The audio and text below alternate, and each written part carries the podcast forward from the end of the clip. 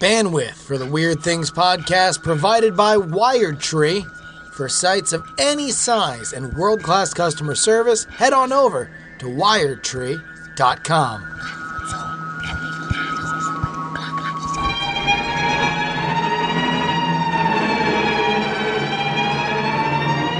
Hey, everybody. Welcome to another edition of Weird Things, the podcast. As usual, I'm Andrew Mayne, your host, joined by my partners in crime and co host, Mr. Brian Brushwood. Greetings, Americans and people who I will consider as Americans.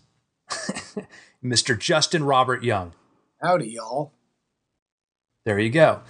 So, thanks first to all the newer listeners here. And one of the wonderful things about being featured prominently on the iTunes front page is you get a lot, Prominently.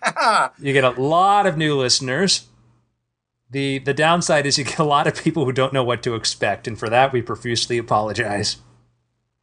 I mean, it's I- called Weird Things. It's not called, Smart hey, things. everybody. Yeah. Yeah. It's not called smart things. It's not called well informed things. It's not called on topic things. It's called weird things, folks. And I think that we deliver on that one qualifier, if if only that. Gentlemen, we've got a lot of weird stuff to go over, so I'm going to jump right into it. Hell yeah. Ready. And maybe some possible career choices we might want to make here. Maybe rethink where the paths are going in our lives, given light of some recent developments. Now, Brian, I don't know if you were under a rock this weekend, but some pretty big news came out of Google on Friday. Are you aware of this? Uh, you know what? I don't know if I told you about my new job as a quarryman, uh, but I've spent a lot of time under rocks. Justin, care to uh, illuminate him? So, Bri Bri, um, you know, the, the, the Google kids, they- they're out there, they're their, their hands in all sorts of different pies. And apparently, one of them has revealed on their own blog and later in a, a big story by the New York Times, the paper of record, is that they got uh, self driving cars. Dude. All up and down the gosh darn California coast. you know, I was Lombard Street, they're just zigzagging around. I was knee deep nuts. in emeralds and rubies and diamonds, and from a crack in the earth, I heard about this car, and I thought to myself, "It's about freaking time." And I, seriously, now let me propose to you guys: which would you rather have, a flying car or a car that totally drove itself? Flying car. A flying car. No way, dude. No way. Hell yeah. Flying car, you have to pay attention to the flying. I would much rather be playing Drop 7 on my iPhone the whole time. Hey, Brian, let Bonnie drive. Problem solved. No way, dude. I can't like I can't let Chad drive. Come on. That's not a This is this is the wonders of your brain, Brian. I know. is that we can't even enjoy the self-driving car. Now we have to go into the flying. car. But it's not a flying car. No, car. I'm saying I would rather No, no, he, no, he's for. I He's know. for I'm the I'm saying this car. is better than a flying car. Everyone wants their flying cars. I say that's bogus. You don't want a flying car. What you want, it does. Even if a flying car got you there faster, you want it to feel like you got there faster, and that's what a self-driving car will do. This is the difference between somebody who lives in Texas and somebody who lives in LA. Hmm.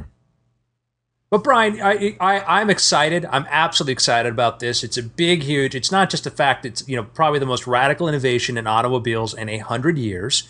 It's also a huge step forward for robotics. The fact they've got 140,000 miles on the road in these cars with only one accident where it got rear-ended and it wasn't its own fault, which is what I would be programmed to say. that it's that's amazing. And so what this means for robotics, mind-boggling. What it means for the car industry, cars are now a part of the information economy. When you go buy a car a decade from now, what you're it's going to be like a cell phone. The real money isn't in the manufacture of the car, it's going to be in the service and paying for the auto drive function. And that's exciting because really really neat things happen when you move from selling atoms to selling bits because selling bits means the economy accelerates, you start increasing value. Mind is blown. Think about what this means for fuel economy. When you mm-hmm. have when you get on the highway and the computer's doing the driving, you could be three feet behind a semi and get some crazy slipstreaming going on. Oh yeah. Well, they talk about in the blog post like car trains, the idea of having just massive amounts of cars following each other in car trains and doing exactly what you just said, that drafting.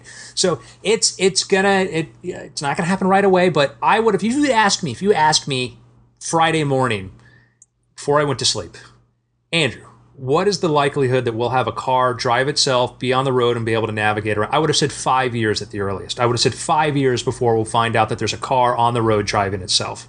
And then all of a sudden, by the end of that day, we find out that that's now. But you got to remember the parameters are a little bit different in that um, uh, uh, what's the DARPA initiative that they had with the self-driving car where it had to drive See, over it's rough a thing where you didn't really find out exactly what it was, but they had set up all these uh, stations on the island where they were trying to test animals and stuff. No, no, that's Aren't that's psychic Dharma powers. initiative. That's Dharma initiative. We're talking about no, no, DARPA. Brian, that was a show, Dharma and Greg. Justin was right. Dude. So they it's basically it's like a stopper. It's like a DARPA. metaphor. It's it's a really did- just a they had the. I'll tell you, I don't know what they are, but I didn't really appreciate them kidnapping that black child. no, and then the weird thing, and then that weird goatsy cave. That was a little bit odd to me. I'm going to be honest with the glowing Wasn't a thing. big fan. Of yeah, and I don't know why Brian brought this up though, Justin. That's really Very kinda- off topic. Yeah. So- so Brian. so- So so yeah, but but if you follow, but like you know the DARPA challenge, and by the way, the engineers, it was like a 15 person team behind this Google car thing, and they hired all of the smart guys who won different DARPA challenges. That's awesome. And put them. To, but the thing is, if you follow the progress of that, remember a lot of that was up until a couple years ago. They, they would do small solve small problems, but not big problems because navigating traffic. I mean, this thing full on. You click go, it starts, it goes, it drives through traffic, it stops at traffic lights. It when it sees pedestrians, it waits for them to cross the road. It's doing a ton of really complex things because Google figured out let's do that kind of processing not on a little laptop computer in the car. Let's use the Google servers to do that. Oh And by the way, murders nobody, which Nobody. is really the big upset for me because, like, I figure you put one of those on the road, anything under six murders is pretty much a total win. So this Well, he- totally this totally flies in the face of my theory of how it was going to go. I was convinced that there would never be all at once a car that drove itself. I was convinced everything would go in stages. I was convinced that the next phase, first there was cruise control, uh, now that you know, then there's backing up, assisted parallel parking, that kind of thing.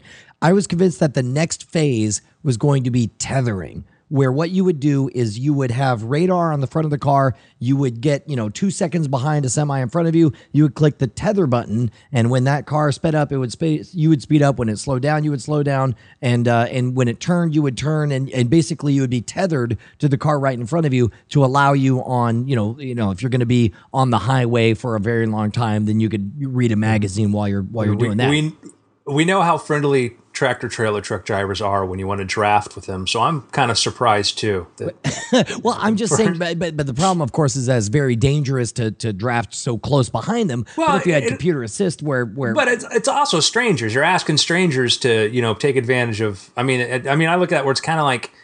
I, I to me th- th- the hard part about that, and I, I would say that you would probably that would be a thing in this where you could say yes, let other you know function with other cars like that, but you know, you know, to go out on a road and ask some complete stranger if you can drag off of them would that to the try the, the way to I'm sure there'd be a way to you know communicate and all that, but the legal liability. yeah, there's a way they to communicate. No, that's with one finger out the window.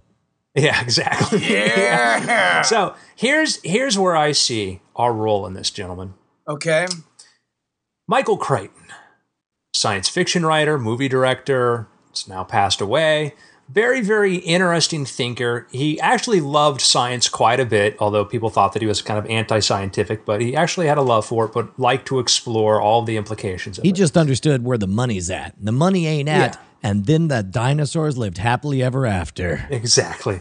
Well, eh, before that, before he had the dinosaur theme park goes awry, he had another movie about robots going awry, which would be The robots that went awry. Ro- robots go wild. anybody? Hot Anybody? madness. You've never seen circuits like these. when we handed them the camera. Anybody? Anybody? Oh yeah, no, of course. There's gonna be uh, eh, you know five thousand people screaming at their phone right now. Oh, it's blank. What is it, Andrew? Well, you guys are supposed to shout out Westworld, so I could go yes that, but there was that other movie he actually directed called Runaway. no, wait a minute. I thought he did direct Westworld. No, you Yeah, he wrote did. Westworld. He wrote Westworld, and then the movie Runaway came out, which he actually directed. and Oh my gosh. Yeah. Okay. Okay. So I, I apologize to our listeners for that profound. I again, There's I, I thought one right? guy. There's one guy in the entire planet who actually had that dialogue. They're like, no, not Westworld. It's got to be Runaway. Well, no, Westworld was a correct answer too, but you guys wouldn't even give me that.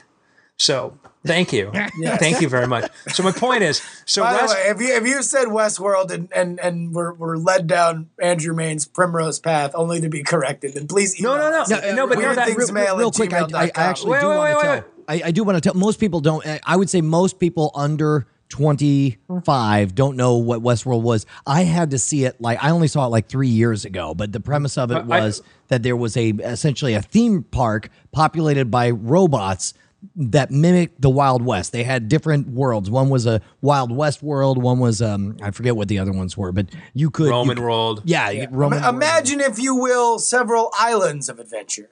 yes, exactly. And you could go and experience a fantastical voyage where where you would, you know, you could you could, you know, you could sling iron, you could be a rogue, you could shoot a bunch of people, and it didn't matter because they were have sex with female slaves in ancient Rome. Yeah, they sort of they sort of glossed over that visual there. But no, you could be, that was totally implied. You could do that. So anyhow, but if somebody out there, if the audience had shouted Westworld idiots, you're absolutely correct. But the other movie, they did a sequel to that called Future World, and there was actually a TV series called Future World. And then he revisited that theme of robots going awry in a movie called Runaway. So it wasn't a hey, ha, trap. I mean, all answers would have been good. That's my point. But Runaway is the point movie I want to talk about because the theme. Do you ever see Runaway, Brian? No, I did not. I, in fact, Justin? before tonight, I, I had have no not. idea he did that movie. Okay, so Runaway, the theme of this movie, or what, what it was about, was Tom Selleck played, I think it was like an LAPD cop in the near future, the not too distant future, which as envisioned in like 1983. So all of the computers look like computers from 1983 with big, huge. the one with the bugs, is it? The bug robot? yes, the robot. Oh my so God. yeah, I saw the end of it like a million times on HBO. So the, the movie, the premise is he's in a unit called the Runaway Unit, and they go after robots when they go awry, when they go crazy. And there's a bad guy there, Gene Google. Simmons.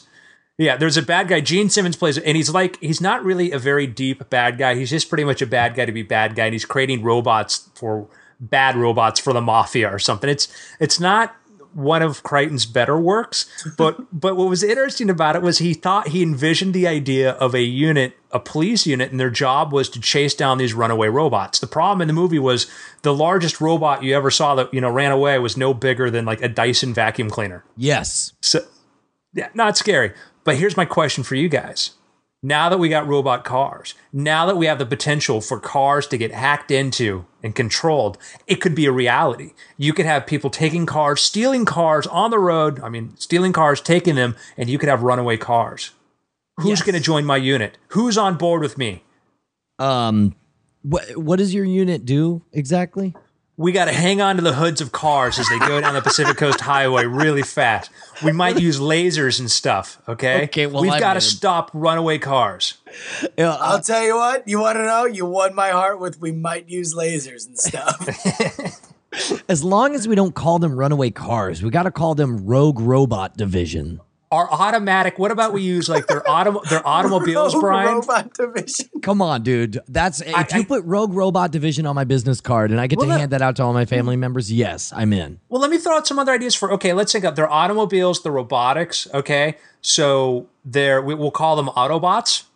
Okay, and maybe we have to be undercover, but we're kind of like cops. But it's like we're trying to like we're confidence games. So like we're Decepticons. Yes. and so we go after these Autobots. Okay, now I'm in. Now I'm 100% There you in. By the way, think about what's possible. Like, let's say this becomes mainstream, and uh, there would, I envision it if, man, if this Google thing moves forward within 100 years, possibly in our lifetime, we will see a murder where the weapon is a car that has been programmed, you know, that has been corrupted with its artificial intelligence to run over Man. It's gonna, and, and it's going to be up to David Caruso to solve the case. To, ah! Justin, can you can you imagine a world where we use robots to kill people remotely? oh, wait, that's, Could you imagine? that's the world we live in. Oh wait, sorry. No, but I'm saying I'm saying you know it's different with a predator drone or whatever. I'm just saying I'm just saying like um it's No, different. you could you about could futz with somebody's computer in their car now and totally murk them, right? Sure. Couldn't you? I- Isn't that? We don't know anything about that. Yeah, yeah. I mean, uh, look. I'm are- just are saying. Like, I mean, like you know, if you went in there and you just like you screwed with the cruise control or had somewhere You could hack it. and Dude, just yeah, like no, it you know what? automatically Let's- went to look, ninety. I saw Strange Brew. We can cut their brakes. yeah. yeah, I mean, yeah, there's plenty of ways to kill people in a car. so But I'm saying I, I'm just excited you. about in Soviet Russia, a car kills you. I like we talk about Brian about this wonderful new technology that you know could save half a million lives globally every year, and Brian is already salivating over the idea. And we could hear about the first murder. I'm just saying. Dun dun dun. I'm just Brian, there's I going to can be interesting implications. I know. I can see you at the press conference. We look over. Brian's got his fingers stapled. He's looking really shifty. How long before we can expect the first murder? well, we're, we're we're hoping to put safeguards in there. What kind of safeguards? Would it be enough to safeguard against murder? Let's say I got my wife's Google, pa- I mean somebody's Google password. Could I then commit this murder? dun dun dun. Can I And it- it program was a with them that- that- destination of this retainer wall at 80 miles an hour? Like, And it was with them that Mr. Brushwood was asked to return his credentials from the Mountain View campus and was escorted off the premises. and they, and they made him stop his dun dun dun ringtone on his phone because it was getting annoying. and that's when he joined the Rogue Robot Division. yeah. Hi, my name is Brian Brushwood, RRD, RRD. Rogue, Rogue Robot Division. That's right. dun dun dun. 'cause I'm sorry. I just campus, I just got a use it text. Hold on. It's Justin. No, I I like the idea. We've got a page. For some reason, we're using pagers in this Rogue Robot division. yeah, there we go. That was like the cool part about Runaway. I think he actually had a pager because they didn't That's really awesome. wrap their head around cell phones back that point, you know. So it's just it's like you see this a- anachronistic technology. They got robots that are sentient and have conversations with you, and then you know grabbing a phone hardwired into the wall, or like you know getting a I gotta use a computer and a teletype goes off. Yeah, that always sucks about future movies. Like, I feel like if you're gonna make a movie that's like something is like radically changed in the future, you kind of got to change everything, right? Like, oh yeah. you kind of got to. Everyone's got to Oh, yeah. talk through well, but- clamshells. but that's not fair. I mean, you can't look into all the socio-political ways that technology will change society. But I will say, out of the entire last five minutes, the most significant advance I've heard is the idea of the dramatic chipmunk music for a ringtone. That is awesome. because I love this idea that that at some point I'm going to randomly say something and my phone will go dun dun dun. And It's going to happen when you get pulled over on the way home, and Bonnie's going to wonder where you are. All right, sir. Can I see your license and registration? Bum, bum, bum. Sorry, phone call officer. Yeah, yeah. It's which better would be better than cop killer. yeah. Buddy counts in the house. Hey folks, Justin Robert Young here. You know, I don't get donations. Just gonna give somebody your money. You have no idea where it goes. No, no, no. That's not how we roll here. Weird Things, the podcast. No. We want to give you a little return on your investment for being kind enough to want to support the show. That's why we're introducing listener sponsors. WeirdThingsMail at gmail.com is where you want to email right now if you want to get on the list for this.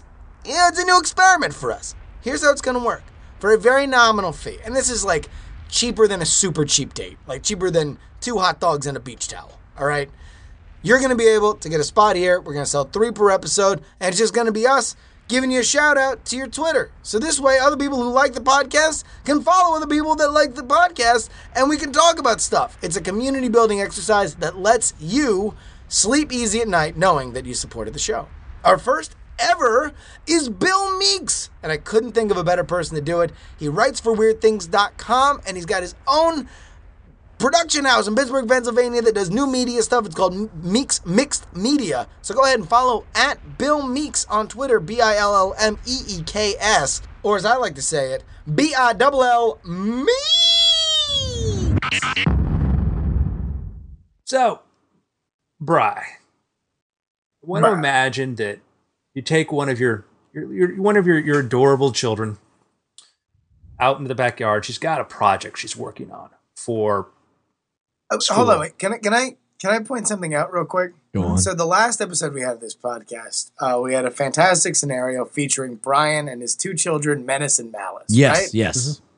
Until I went to go see Brian's show at Halloween Horror Nights in Universal Studios. Please, good good tickets still available. And I realized that his smoking hot, super suggestive dancers are named Menace and Malice. Did you not know that? No, Yeah. So- which completely changed how I thought about that scenario. That scenario became like, okay, so you're hot early 20s dancers. Daughter. Especially, especially when you invited her to sleep in bed with you and Bonnie, but only after eight o'clock. God, the? Anyway, I'm sorry. Go ahead. So, uh, so Andrew, you were you were talking about uh, Brian and, and hopefully his real daughters. not Prudence. his- Prudence and chastity. Thank you. Yes, that's exactly. All right. So Prudence and Chastity, my two daughters. So Prudence has got a science fair project. Really, being the very, very bright child that she is, taken after the mother, of course. Uh, with questionable taste in men. She says, "Daddy, here's my project. It's got a telescope, right? And on her telescope, she's attached a, a little collector, like a little uh, something that can measure light coming into it. And Yeah. I'm like, what is? It? Oh, it's like you could look at a star or you could look at a planet, and if somebody's trying to signal you, you could see. You're like, oh, that's that's that's adorable, princess. Is it like like do I see like tinfoil wrapped around it, or is it made out of a cornflakes box? No, it's real. It's real gear. She's a smart kid. I mean, not something like you would make. I mean, this is something actual smart and put together. She's thoughtful. She, you know, she put the Been parts. like it's, it's legitimate. and machined in China or something. Yeah, no, it's like a Radio Shack project kit. You know, she's doing the soldering gun, and you pick it up. What's this crazy thing? You know, and she takes it back from you, slaps your hand. Okay, so she's built this. It's real. It's a real thing, and you can find the plans for this online. This is real technology. She's like, all right. And you're like, okay, this is isn't that adorable? You pat her on the head condescendingly, and she just sort of grins and bears it. Okay, and then she's like, bad enough her dad's a carny. You know, now he's got to be condescending towards the science. Okay, Jesus, you're just really laying it on thick in this one. can I continue? Uh, you know what? All of this, I deserved every moment of this. This is all accurate. Go ahead. yeah, exactly. All right, there's nobody There's been no this, Joseph. untruth so far. Yeah, after the last podcast where Brian left his daughter alone to fend with a snake. That's why I'm so uh, patient with with Prudence. Okay. Is, the, is, is the fact that I let So- a snake bite her. Go ahead. I'll, I'll, I'll say this: the idea of Menace screwing around with that snake, that's a whole different ballgame. Watch her as she takes her pleasure from the serpent. Oh my God, that's my imaginary daughter you're talking about. No, no, it's Menace. That was it a was like that's like a That was a that's Blade like a Runner whole quote. It's like a whole Salma Hayek Dusk Till Dawn situation at hmm. that point. All right, can we get was back to little robot Prudence t- and Chastity, please? So Prudence, Prudence says, I got this telescope. You look at it like, oh, that's great. Okay. Because again, Brian was the one just who brought up, oh, is it made from like scotch tape and bubble gum? you know, and I'm trying to answer that. No, it's competently put together. So she's got this telescope and like, all right, daddy, what do you want to do? You're like, well, let's go look at the, I'm like, you know, well, I'm, I'm doing my pseudo Brian. Yeah, that's like, that's what I sound like. Whenever, like, Yeah. not around you guys, but as soon as we get home, I turn off this microphone. I'm like, Menace, Malice, Prudence, Chastity. Where's my bourbon at? all right. You're like, hey, let's, hey guys, let's let's go look at that planet Gliese, which you actually use the correct pronunciation. You know, the uh, or, or as you guys have named on your show, Boner. Oh, Bone Earth. Yeah. yeah, Boner. Yeah. Gliese not ringing a bell. You know, planet Gliese system. No, Bone Earth. Oh yeah. You know what's funny is I truly had no idea what, what, what the real name Sorry, I was. think it's Gliese. I just Gliese. knew it as Bone Earth because we called dibs on it. we called dibs on it. Sorry, bros. So uh, Gliese or whatever it's called. All right. So you're like, let's aim it there, all right? And you just sort of swing the telescope around because you don't know what to do. And she's like, all right, I got it. She pulls out her little iPhone, aims it right out there, right at the direction it, it's it is in the sky. Now you wouldn't be able to quite, you'd only be able to see the star, not the individual planet. Okay, you're like, that's great. And all of a sudden, there's a little display hooked up to this device she's made. Okay, there's no ETT speak and spell thing. This thing tells you if there's signal, and all of a sudden you see doot, doot, doot, doot, doot, doot, doot. you start to see a pattern coming through. And Say what?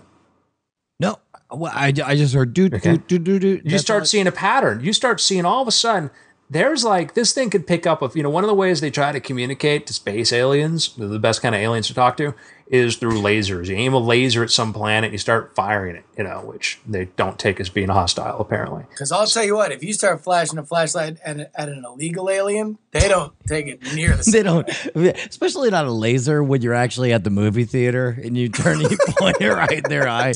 They don't they don't really dig on that. But I can see it right now though. Like in my imagination, like we hear this pattern and it starts to become totally, totally clear as as as and, and, like you you hear it almost sounds like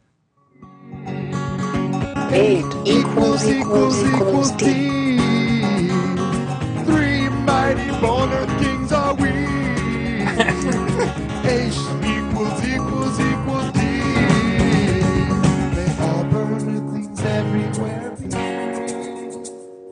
and get laid. so that's the signal. Is that what we hear?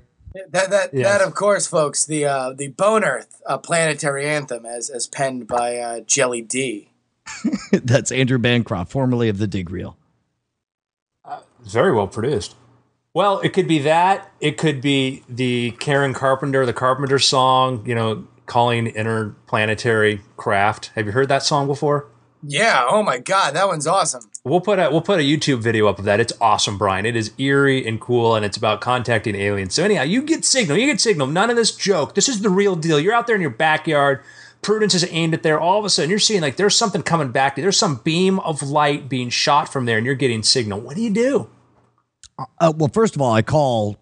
Uh, I don't know, like the you know the Sun over in England, uh, or you know, I, I call all of the tabloid rags because they're the ones who obviously are familiar with this type of story. All right, Justin, I want you to uh, and let's say you did this before you heard about the fact that Gliese was habitable. You just aimed it at some star that was interesting. I'll even say that even before then. Okay, now Justin, I want you to be Brian calling the news agencies with this discovery. can I can I be the news agency? Sure. Hello, the news. Hi, my name is Brian Brushwood. Who I have some very interesting news for you. I, I I make it fast. Go. Um, well, I, I've I've gotten some uh, some some signs of life on another planet. Really? And this was Yep. at at what scientific institution? Uh, this was well, it was uh, it was in my backyard. In in your backyard using what? Yeah. How did you how did you get this information? My my daughter made a uh, instrument which, before you think it's made out of scotch tape, scotch tape and aluminum foil, it's not. Uh okay. And and so what is the nature of the signal? Uh, well, it's it's uh, it's kind of a bleep bleep bleep bleep bleep bleep bleep bleep bleep.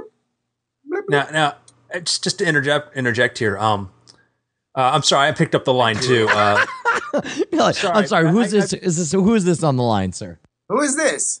I'm the other news guy. Um, Uh, why don't you two know each other? Well, It's because we have different departments. Now that I Yeah. hear his voice, I recognize Andrew Mayne from the other department. Yeah. So, uh, excuse me, sir. Uh, Yeah. you, you're an astronomer. No, I'm not. Uh, You're not. What do you What do you do for a living? I I uh I swallow fire, and I tour colleges doing my magic show. Okay. Hmm. All right, I'm gonna let you. I handle don't this. think that you guys understand. This is this is uh, you know this is what SETI's been looking for forever. How many millions of dollars have been poured in to trying to find some hint of interplanetary life? Why are you calling us? Why don't you call SETI? Number one, this was not my plan. I apparently had a really good idea to call the sun first. But I'm calling you because it's a huge story, and you, I don't know, maybe the sun is out of the business of breaking major news. Listen, we can give you a front page. I'll pay you twenty five dollars. Is that good enough? No, I want way more than twenty-five dollars. This is this is the biggest news story in the history of mankind. That's a dial tone. Yeah, yeah, exactly. His nut job. Guy hammering nails into his head, drinking jet fuel. Plus, he's unattractive and nobody loves him. He's soft and doughy and over the hill. And he So- looks like his confidence is kind of shattered, and maybe he doesn't think he's such a great performer anymore. He's clearly spending too much time playing video games when he should be out there writing new material. This guy's a hack. So, Bry, you, you, you see part of the problem there, and that that that Yes, Little the problem is I'm doing weird things. I need to write some new routines. I'll be right back. No, Art, but seriously, why are we calling SETI first? Well, I don't know. Let's Th- say- Those are you the know what? experts, aren't they? That's legitimacy. I mean, nobody's going to say that's going to be the question. Is there is there going to say like, you know, well, why hasn't SETI said anything? Let's say you're with SETI, Brian. Let's say that you're like, you know, you're you're out of SETI, Papua New Guinea, or something. Okay, you're you're you you actually are. You've got a degree. You teach at some university there, or whatever, and you're with SETI out of New Guinea. Okay, All right.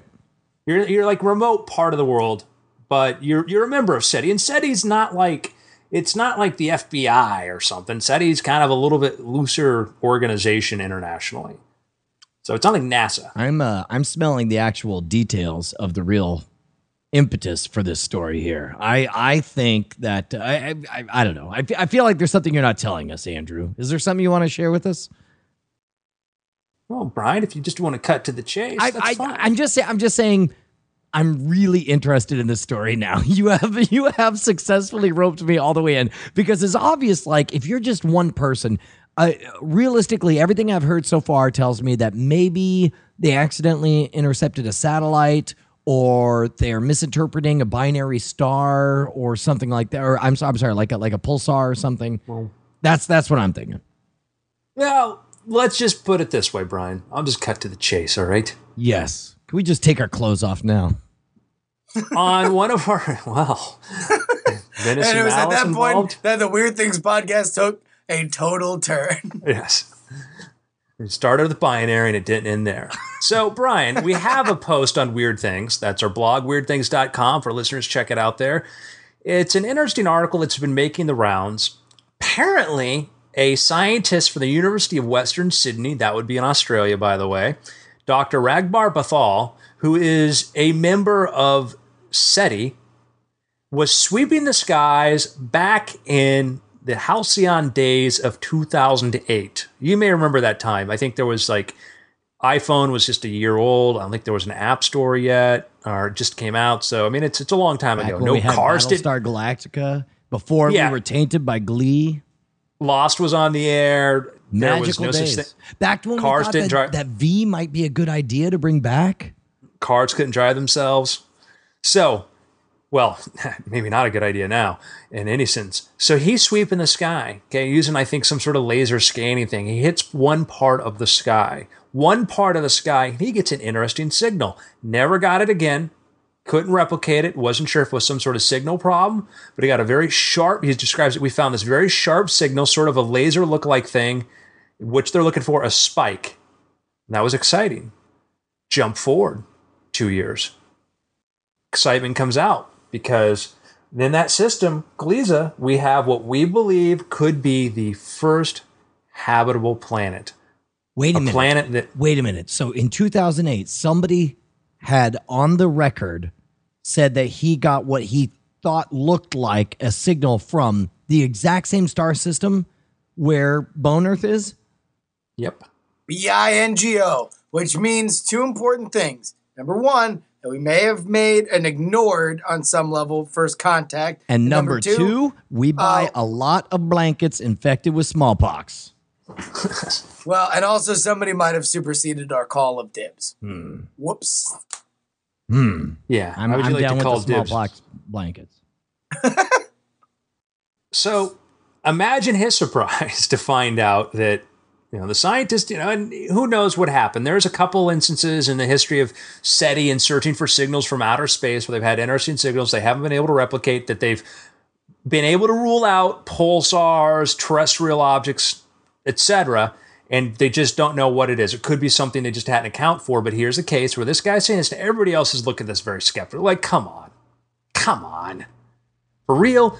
But he's And they say it like that, like like you know, like he smells bad or something. Like, come on. But, but he's he's he's not some hayseed carney in the backyard with his daughter. Okay, Hey, this hold on, is hold on. Okay, go ahead.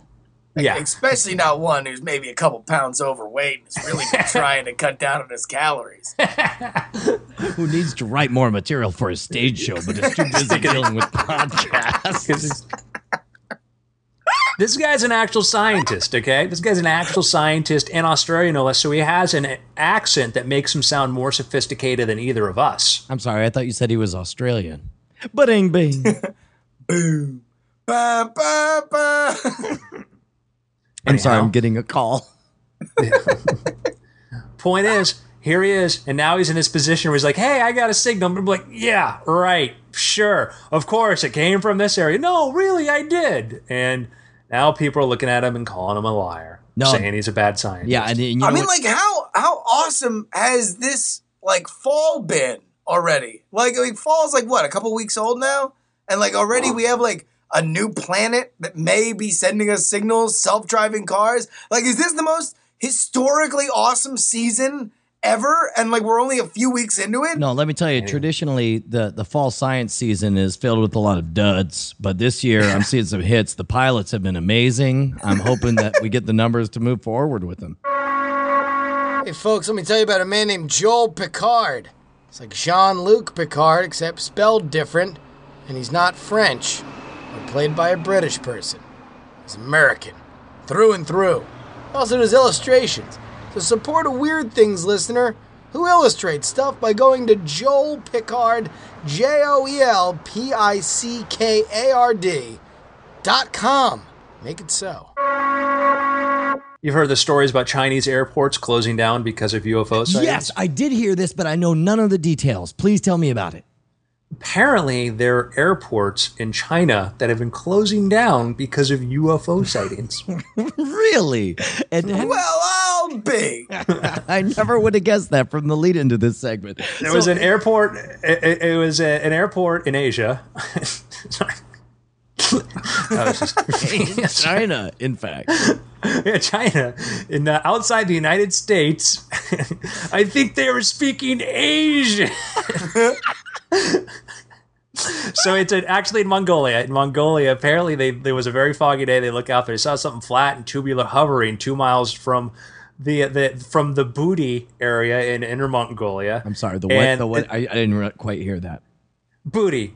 Okay, it says it's Booty in Inner Mongolia. All right. All right. You have a problem with that? No, no. no the no, no. people who live there are called Mongolians. Let's not make a mistake there, okay, and cause another incident. Right. So this is the third time this year they've had an incident where they've had to close Chinese airfields, and I don't think this is like French public transit where they're looking for any excuse to shut down.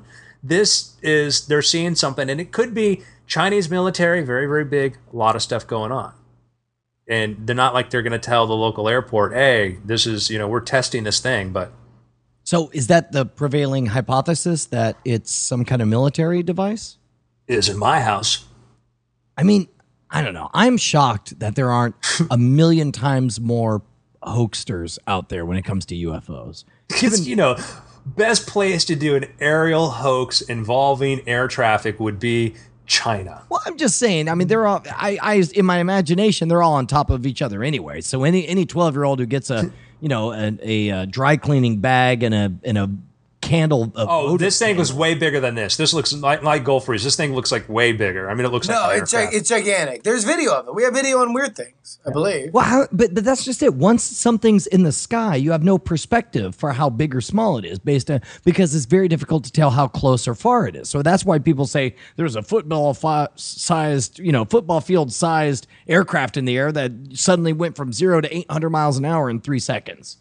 Uh, Brian, that is you're you're on point. But you have if you have let's say something in this case, if you look at the footage of this thing over an airport, and you have the let's say the the actual the tarmac, and you see this thing that is presumably because it's not in the area, it's outside the area of the tarmac and by buildings, you get some sense of scale. You know this thing isn't a foot across. Yeah. Okay. All right. Well, I mean, I, I'll, but yeah, I'll you- reserve judgment until I take a look. You're, at the, but you're absolutely right. Then people who see Venus and they think it's smaller than that, and people who see small things up in the sky absolutely think it's bigger. If it's closer to the ground, you can maybe get an idea. But you're right. You can't know for sure because it could be something closer in. So you're absolutely right on that. But if you look at you know, some of these links, and we're going to put these up in here so people who are uh, listening to this can actually go see this. Um, we've got a Is couple it? posts up hey, here. first of all, just tell me this: is it day or night that the footage is? Looks dusky night. Okay, so the object is glowing or not glowing? It's glowing. It's illu- there appears to be illumination coming from Okay, it. so so what is the? I don't know. I'm just. Uh, Brian, Dude, I, watch my- it, watch it. The, the video is right there. in- in You, the you want me to look at it right now? Yeah, let's look at it right now. Let's look around. And by the way, my gut reaction looking at the photograph is it looks like an aircraft with a bright light illuminating the underside of it. But let me Yeah, look, see that that's what I'm and I'm almost more excited about that. Like it's just some sort of crazy aircraft thing that nobody wants to talk about. Uh, you know, I don't I mean like the alien thing. Obviously, listen. I mean, if if, if aliens just kind of buzzing over, like, man, all right. I mean, cool if you can prove it, but that's really really hard. But if there's some like super insane air warship from China that they're just farting around in the skies with, and they don't want to tell anybody because it's top secret military, then like that's awesome. It's it's crazy awesome. So, Brian, are you watching the video? All right. Yeah. All right. So um, I just hit play on it right now. Um, and this looks like a large cloud. It looks like a gigantic contrail, like um, whereas most contrails are like a, a straight line. This is like a fanned kind of an arrowhead design. It looks like it looks to be honest, it looks like uh, one of those chemtrail videos. Like, look, they're trying to poison our children with their chemtrails. And then Watch it looks it, wait, and then it gets like weirdly big. It looks like it hits a sonic boom or something. Mm-hmm. You know what? Actually, I'm buying what you're coming from because the actual object itself is extraordinarily small, but the the trails all around it are huge, gigantic. It it has all the earmarks of a craft of a rocket or a missile, then hit, hitting supersonic. Yeah. Okay. No, I totally see that. Uh, looking at it from from this way. So yeah, no, no, I'm on board with with some kind of uh, military thing where it's the and especially in a communist country, I would imagine it happens quite oftenly where uh, where there's you know the the right hand doesn't know what the left hand is up to, and they don't bother to they don't have you know notify the FAA that uh, something weird's going to be coming over your airport. Well, that was you know part of the problem with, pro- with Project Blue Book, and when they were trying to you know go back and account for a lot of these things that people saw, and a lot of it was people seeing Venus, but the Air Force goes back to go look at these accounts to find out about the story behind UFOs, and there are two things that they're not going to put in Project Blue Book. The first one is when we're testing our own aircraft, because you don't want to say, oh, that UFO people saw was actually this, you know, this version of the SR-71 we were testing before people knew we had it, or Right. F-17 stealth fighter. So you can't say that. So you got to redact that, and that looks suspicious. And the reason, and you don't, in eh, you can infer intelligence, as you know, Brian and Justin, and people who watch Rubicon. So much of it is inferring a lot of things from little details. There's a story ab- about how we found out how Russian MiGs were made because somebody smuggled a coat hanger made from the shavings that they used to make the MiG out of Russia. No way. Yes, Wes. So awesome. some it's that. So they get this coat hanger made from this material. They analyze this coat hanger and they see the metal, and all of a sudden, based upon the metal, you can tell a lot of things about that characteristics of that. So if you had sightings of, you know, somebody saw something over Tulsa, and then all of a sudden somebody saw it over, you know, 45 minutes later over St. Louis, what can you tell? Velocity.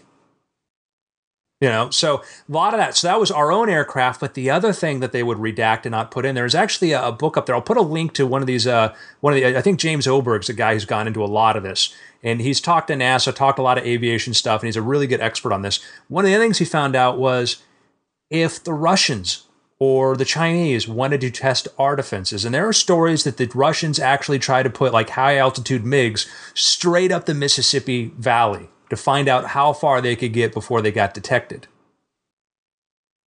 And Would you report? Do you, and well, apparently, apparently that's some of the UFO accounts we have was we figured out that was what was going on. That it was, you know, the Russians testing our perimeters, but we're not going to come out and say, oh yeah, no, this thing, this was a MiG that made it all the way over, you know, the Mississippi. Yeah, they, they they could have just as easily shot and bombed some poor farmer's house. Yeah, or you know, made it straight into, you know, could have gone a, made a right turn and gone into the DC because it found a way to get inside our perimeter. So those are the kind of things you don't report. So as you said, yeah, it's not a surprise, not a shock at all that China could be testing a missile. And I think it's so much cooler. So much cooler if China's testing a missile. Yeah, really cool. and by the way, I mean it's like I mean, aside from UFOs, is what I'm saying. Well, and aside from the fact they have scary military technology we don't quite know, and we maybe aren't always the best in terms of the militarily. Yeah, it's great, Justin. You know, uh, God, your your your imagination is just so so tamped down sometimes. After the podcast, I'm going to tell you some stuff that'll make your toes curl. Oh, all right there. Curl my toes, Captain. I'm telling you, there's there's there's No, I'm not saying I'm happy about it. I'm just saying. that- Okay, it sounded the like idea. it. No, I'm just saying that the idea of crazy military technology for which is beyond our natural comprehension is. I like it better when we have it. I like it better I'm not when we saying have it. that uh, we should have it or they should have it. I'm just saying that that is a cooler idea than UFOs. What? No, dude, I'm down. Well, okay, UFOs are Or at least aliens. this, this. aliens. Just, just, I mean, yeah, no, no, no. I mean, just a UFO sighting like that, where you just see it in the air and then it goes away. yeah, okay, and we can't right. prove it. I'll let the audience judge how they feel about that. You know, I'm not saying I- that the I'll say this- Chinese should say ha- this much. hold a, a, a military up, uh, you know, edge on us.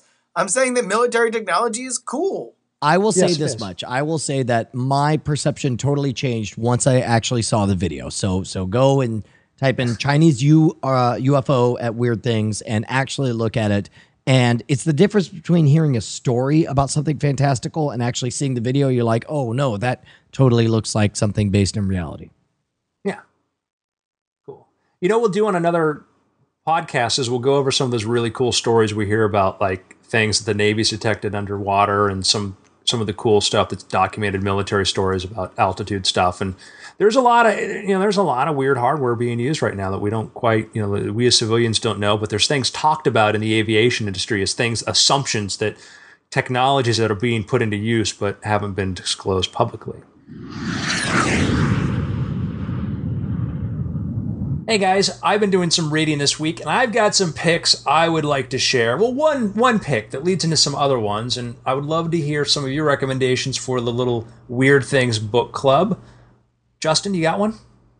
I do, Andrew. Uh, I just uh, got done reading the first compendium of uh, The Walking Dead, the graphic novel that uh, is going to be turned into a AMC series this Halloween, starring uh, all of our our friend uh, Michael Rooker, as well as a very very fine cast, and directed by uh, Frank Darabont, the guy who did The Green Mile and The Shawshank Redemption. Uh, I, I recommend it very, very highly. I also very much recommend getting the first compendium because if you were like me, you are very, very excited that you can kind of burn through uh, some of the, the, the, the beginning story is very, very good and very, very inventive. And I think a lot of people will very much like it as they did uh, when it first ran. But for me, things really get cooking in the second half.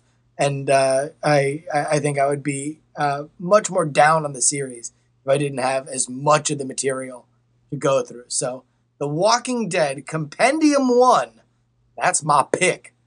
Which, by the way, I'm very flattered to hear that you came around on it because uh, people may remember, longtime listeners re- may remember that I recommended that same book a long time ago. And I was so flattered when you actually read it. But just last week, when you came up to Orlando to visit while I was doing the Halloween Horror Nights, uh, you you are only halfway through and you were kind of on the fence. So so I'm so thrilled to hear Well- that you came full circle and, and came around on it. Well, no, I don't think I would say full circle. It was just, you know, there, there's, uh, it, it, it certainly is a very odd kind of character study because it, it, it doesn't want to do a disservice to the fact that the main drive is that the world has changed and Yes. these people are under unbearable stress that we can barely comprehend. And so you kind of get frustrated reading it that, you know, they're like every conversation el- ends in a screaming match you know, and and that it's you would think that it's almost lazy from a a writing perspective that there can be no more nuanced emotion, but at the same time, as things go along and you uh, kind of get to know these characters a little better, and you start to really get into what I believe are the more interesting elements of a post-zombie society, uh, including everything from you know pregnancy to sex to society to democracy uh, that's when things really, really get cooking. And it has a fantastic villain. Well, and and uh, I believe my favorite thing that came out of our argument slash discussion about it was that I called it the the grapes of wrath of zombie fiction.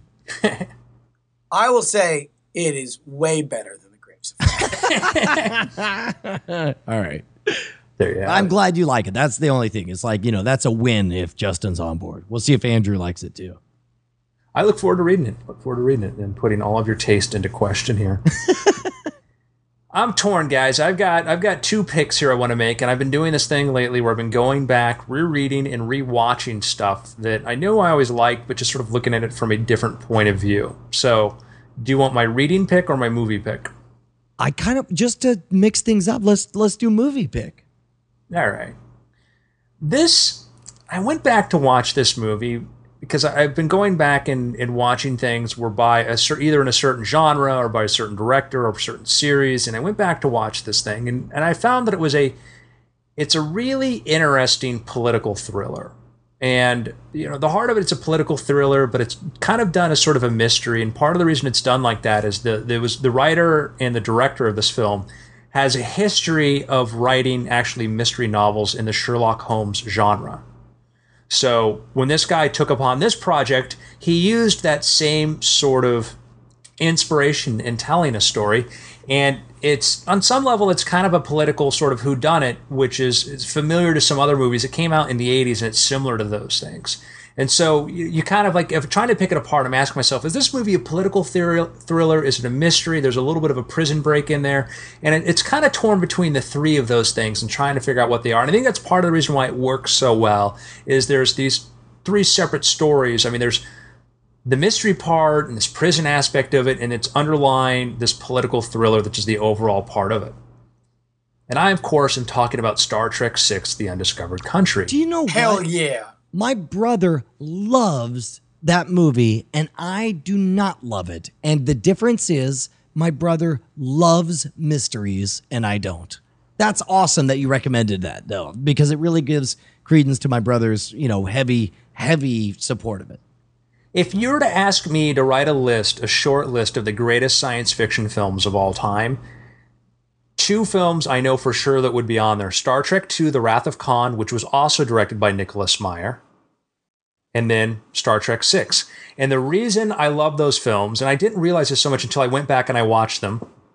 By the way, Star Trek VI is available right now on Netflix on demand until they pull it down. So if you want to watch it tonight and you have Netflix, you can watch it and see what I'm talking about. What I loved about them was there's a mistake that people make when they want to write or tell movies that are science fiction. They assume that science fiction is both the genre and the milieu in which they're telling it, and I have no they idea if that's it the right. no, yeah, but they make it about the science fiction. Like, no, I mean, Mm-hmm. you nailed it. The greatest science fiction stories are not about the science fiction aspect. You know, what made Star Trek 2 great was about the the the revenge, the wrath, Mm-hmm. the hatred, you know. And same thing with um uh, 2001, it's it's the mystery and even Star Wars. Star Wars is a fantasy movie told in a science fiction st- setting.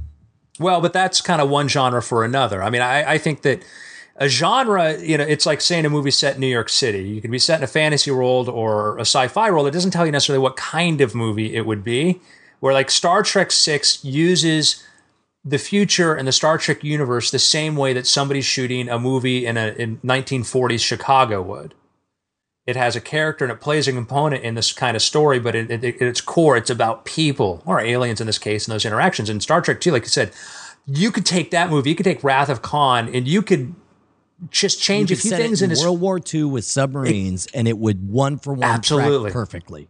You absolutely. Khan could be like some, you know, burnout German U-boat commander. Kirk could be what have you. As, as you just said, it could be it could be a naval story, and it would still work, you know, work well. And Star Trek Two, by the way, was the least expensive of any of the Star Trek movies. They made Star Trek Two: Wrath of Khan for eleven million dollars, and it is it's if you ask my for my list of the top ten greatest sci-fi movies, the top ten, Star Trek Two is up there, and I'd say Star Trek Six is pretty close now because just I watching this again and seeing how well told of a mystery. You've got Spock playing the part of Sherlock Holmes trying to solve this problem. You've got Kirk in the middle of this political intrigue, and he's being put into this because of his reputation, who he has. way out of his his comfort zone. I mean, that's what's Oh. neat is seeing Kirk, you know, out of this black and white, you know, uh, communist versus America situation, placed in this nuanced position. Yeah, you know, he steps into that movie and his history, it like two, it's his history is part of the reason why he got pulled into this. Who he was, his actions he's taken are now why he's the protagonist. It's not just a random guy selected for this or they just encountered some strange alien entity. It's because of the things he did in the past have come back and have ramifications in the future. So Star Trek 6 is my pick. I'll have to give it another try. I, I've been historically down on it, and even when my brother defended it, I was down on it. But hearing hearing it come from a different direction, I'll, I'll have to give it another try. And if you get another chance too, also on Netflix, you can find one of Nicholas Meyer's other films, which is Time After Time. Did you ever see that film? Oh my God, that's the one where they discover. Uh, that's the one with Christopher Reeve, right? No, that's Somewhere in Time. Oh no, no, no. Uh, Time After Time is the one where they get H.G. Wells's machine, right? Yep. Yes, yes, and uh, that's the one with um the guy the guy who was in A Clockwork Orange. What's his name? Uh, this that this is actually it's a Malcolm McDowell. Yes, that's the one. That's the guy. That's the guy I meant. Yeah, exactly. So it's Malcolm McDowell plays H.G. Wells, who finds himself in the 1970s, which when this movie was made, the 1970s were considered very modern. When you watch it, it feels very dated, and he's trying to chase down Jack the Ripper. Oh yes, I loved it because I watched I watched the heck out of that movie when I was in like second grade on HBO. Well, there you go. And so that was, you know, also a Nicholas Meyer film. And Nicholas Meyer is a novelist. He's written several Sherlock Holmes novels that are considered really good, as good as the original stuff. So he's certainly a person worth looking into. Awesome. Brian, what do you got for us? I found myself in a discussion earlier this week about a book that really blew my mind. It's uh, nonfiction. It's written by uh, uh, our your friend of Mars and uh, your friend of Mars, your friend and ours, Dr. Richard Wiseman, called "The Luck Factor: The Four Essential Principles." And Oh, it's, great book. it's essentially a scientific approach to figuring out what makes lucky people lucky. And, and there's certain things you got to figure out. First of all, are people who consider themselves lucky luckier? And it turns out that yes, they are. And part of that is part of their worldview to how they see ambiguous situations. Is this a, for example, one of the scenarios they ask is you go to the bank, you're going to make your weekly deposit. All of a sudden, a bank robber robs in or, you know, jumps in. There's a scuffle and you get shot in the arm. The bank feels terrible. They give you a check for $5,000. Is this a lucky or an unlucky situation? People who called themselves lucky says, "What are you talking about?" So you're saying I don't die, I get shot, but I recover, and I get five thousand dollars and a kick-ass story, dude. That's lucky. Unlucky people said, "Let me get this straight. I'm at the bank minding my own business, and I get shot." Pretty sure that's an unlucky scenario. So, uh, starting from there, it identifies like what makes for people's perception of what's lucky and unlucky. And then it goes on to the question of can you create your own luck by copying the types of behaviors that lucky people do? It's absolutely amazing. Highly, highly recommend it. So, Brian, you're in a bank about to deposit a check. Go on. lucky, lucky. bank robber breaks into the bank. And then he asks me to play Dungeons and Dragons. Dragons. Shoots you in the nards. the end of story. Yeah. the end. Lucky. No need to comment. I read that too. I, I enjoyed it. I like the way Reis- Wiseman described that, and it really is because when you describe that, like I'm like, and like because I know like I'm on the fence on that some of that stuff because I'm like, well, you, you got shot. I mean, then it's but it's then as you say, you know, but a lucky person looks at it like I lived. Yeah, no, I and that's a- totally how I am. I mean, look, every time we start doing the weird things, I'm just like, none of my children got eaten. This is a lucky episode. Justin and I frequently, I'll, I'll mention this to Justin when we talk about an opportunity or seeing something. And I, I use the example from Dumb and Dumber when the guys are walking along the road and the bus pulls up and these two beautiful women come out from Hawaiian Tropic and they go, We're looking for a couple of towel boys to come along with us, you know, to oil us down. And they're like, Well, you probably find somebody that way. And they point off down the road. And then the bus, the girl gives them a funny look and then drives off and they're walking along That's, and they're that's like, Wow. almost, that's almost, and, and I don't want to spoil the mystery, but anyone who reads the book will totally get what you're what you're going at. I mean, that's what you just said directly corresponds to one of the studies they did in the luck factor.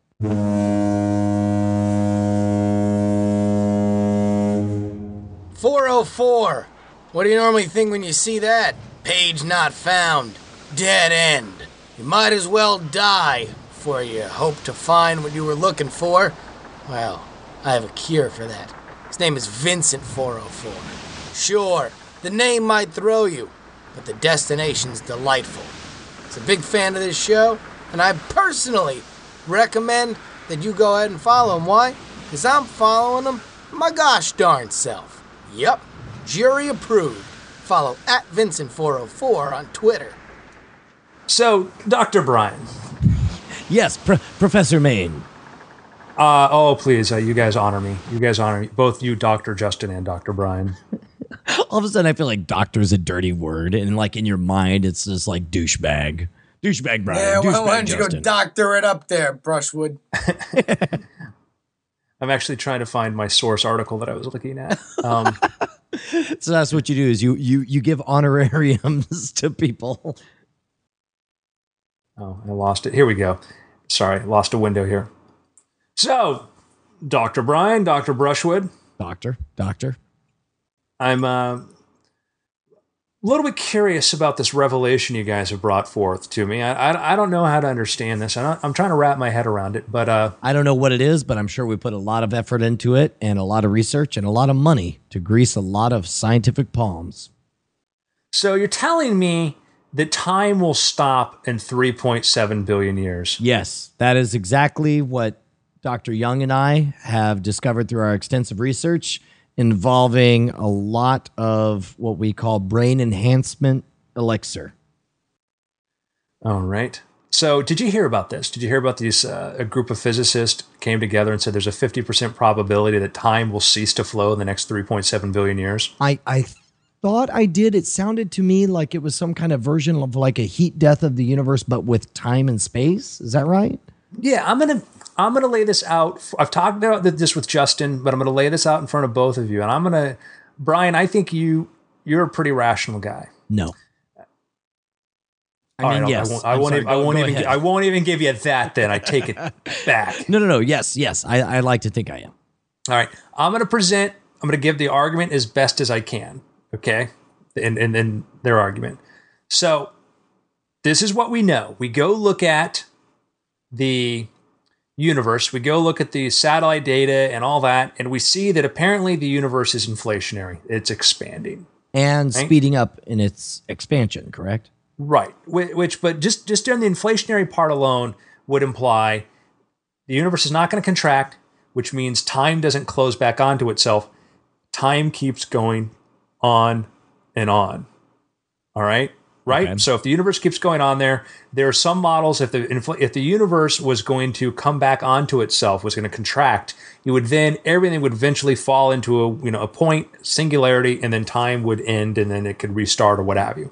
But according to what we know now, the universe looks like it's going to go on forever and forever and ever, and then we're going to get, as you pointed out, the heat death. Everything eventually, the stars are going to burn out, and that's the end. But time would still continue on. Right? Theoretically. Oh, I mean, in my Okay. imagination, yeah. And by the way, Okay. you just created a mini nuke in my brain explaining that like like I was figured that time would continue if the universe exploded, expanded, and then contracted, and then came to a singularity and then re-exploded. I figured it would be a linear time event, but I guess for the first time I'm considering that that like Einstein suggested it, you know, all space time is all one fabric. And so, man, you just broke my brain two ways. Keep going. All right, so some scientists were sitting around there, and they're like, "Dude, just broke our brains thinking about this." And a scientist said something. He said, "Well, here, here's the problem. Here's the problem, guys. If time goes on forever, that means the universe is infinite. In an infinite universe, everything is possible, and everything can't be possible. So therefore, an infinite universe is not possible. So something has to happen to stop the universe." That So I don't know. That sounds We've an got awful lot. to stop the universe. is they're saying it's a paradox. Because otherwise, you have a paradox. Although the physics says the universe goes on all right, and on. right, all right. Run, run that past me again. Okay, okay. So All it's right. saying if the universe is infinite, then all possibilities can happen. Yeah, if time goes on forever, if time does go on forever, then all things would happen. But that would be a paradox. I disagree with that. And and I have no rational basis for this outside of when I was in, in college, we learned about the difference between countably infinite and uncountably mm. infinite. So so let's say are, are we talking about the idea of the universe has multiple iterations and each time it explodes it does something different an infinite number of times? No. All right. Okay. Explain to me this made this made headlines around the world all right and it made headlines and then it got some criticism because apparently and again i apologize if I misconstrued what these people have said but every account of what they're and i actually went like to arXiv.org and read like sort of the, the the overview of what this was being talked about. They're making this assumption which you've taught you brian you've actually taught critical thinking. And one of the things you learn when you talk about critical thinking is you try to understand paradoxes and understand things that are counterintuitive and you used a description there and a thing that many people a layperson wouldn't be expected to understand but a scientist should know not all infinities are the same there's Correct. a concept called like aleph 1 aleph 2 the number of odd numbers is infinite. The number of even numbers is infinite. The number of odd numbers plus even numbers is twice the number of either one of those. Right, but is equal in that they are all three countably infinite. Uh, But then the part that blew my mind is that uh, the number of integer, yeah, the number of natural numbers is infinite, right? Uh, and that's you know one, two, three, four, five. It goes on forever. But the number of integers is uncountably infinite. In that, for any two numbers you can name, there will be another in between them. So, in other words, the distance from zero to one is infinite in integers. The distance from zero to 0.00000001 is also infinite because there's always gaps in between. That uncountable infinite is what blew my mind. And that and that was you uh, know a long time ago. A guy named Zeno proposed this, and that was a paradox where he said that you couldn't reach the end of a race because first you have to reach the halfway point, and then before you reach the halfway point, you have to reach the point that's halfway between there, and then the point halfway between there. And he realized there's an infinite number of places you have to reach before you get to the end. right. And, Now, and, that- and that in- of paradox all the way until, uh, what, 500 years ago with the invention of calculus. That's finally how they solved Zeno's paradox. Right. And you can understand that, well, you know, your stride also has an infinite number of covers an infinite number of distance. Understand there are greater and lesser infinities. There and being infinite doesn't mean everything. If you count from, you know, if you keep counting all the odd numbers, you know, you're going to count forever and you're never going to count a single even number. So they made a big mistake here. And their statement was that in infinite universe that all things are going to happen. Right. Okay. So and and and you nailed it. Is the difference between like um uh let's let's say in universe it, A, sir. I step, I take a step of one meter, and in universe Mm-hmm. B, I take a step of two meters. The gap in between, just there, is an infinite number of possibilities from one to the Yeah. other. Right. It's that it's that uncountably infinite that you like. You can't have an, an infinite number of iterations and have every possible uncountably infinite possibility occur. Correct. So their assumption was they made they made a classic what we would call a freshman error in trying to understand what infinity mean. They think they thought it meant everything. Now- infinity doesn't mean everything. It just means endless. Yeah, but but keep in mind we're we're three jackasses on the internet. What what does the scientific community say about this assertion? Well, first the regular press, the the the scientific press, which means people who are not really that scientifically literate, went out and re- put this all over, and like people are like, oh wow, this is interesting. Now there's other people are starting to chime in. No, this is this is a classic this is a classic logic problem that they got wrong because they are making a very very fundamental mistake in trying to understand infinity. And this has happened before. You know, there's been scientists. There's a prominent scientist, I can't remember his name, who figured out that you know we are in the absolute middle of human history Wait, based on because what? it, well based upon the law of averages if you have to figure out at what point in time we are in human history we're going to be halfway there oh, uh, we're we're likely to be halfway there. right which is Right. basically misunderstanding a concept of statistics I see. And- Und- undetermined is whether or not we're living on a prayer. yeah and it's, it's, it's saying that you're or like oh, whether oh or not we're halfway there. if we're going to be anywhere we're going to be halfway there well no you're no more likely to be halfway there than any other point without any other data so it was sort of amusing to watch this thing this was actually a few months back make its way around the interwebs where time will stop i mean t- headline time will stop in 3.7 billion years because it's a big grand kind of concept and we're used to scientists telling us really amazing Right, but- things and going okay But again, like here's the weird part: we have to acknowledge that, given the fact that this is all based on a logical fallacy or whatever, there's still every possibility that time may stop in 3.7 billion years. Well, it says will stop, not may stop. Well, I'm saying it may. I'm a big fan of the may. Brian, how much you want to lay down on that? How much I- you going to bet? I may want to lay down all my money. I bet you my flying car. I bet you my self-driving car, maybe. Justin? I'm out. I'm out on this one. you guys, you, you guys go ahead and race for pinks. It's fine. I love this idea of like the two of us on a drag race where it's like this drag race will will decide what is true in science and when Andrew's in his flying car and I'm in my self-driving Exactly. Oh, car Andrew's like, like, got his racing goggles on and he's got his, his foot on the accelerator Brian's busy playing video games on his iPhone because he knows he'll get there eventually you're like whatever It's like, yeah, well, all right. Well, you're navigating the skies. I'm gonna take a nap. As we approach the speed of light, and I'm like, all right, we'll turn on our headlights. Wait a second. my mind's blown again Ladies and gentlemen, this has been the Weird Things podcast. We thank you so much for your patience. And till Did next time, I'm Andrew Mayne. you say patience like you know thank you for your patience for patiently waiting for us to stop talking for an hour Yes. Okay, well, I just wanted to be clear. I'm Brian Brushwood. I'm Justin Robert Young. It's been weird.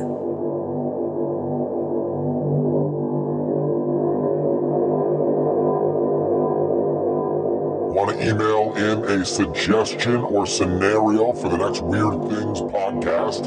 Email weirdthingsmail at gmail.com.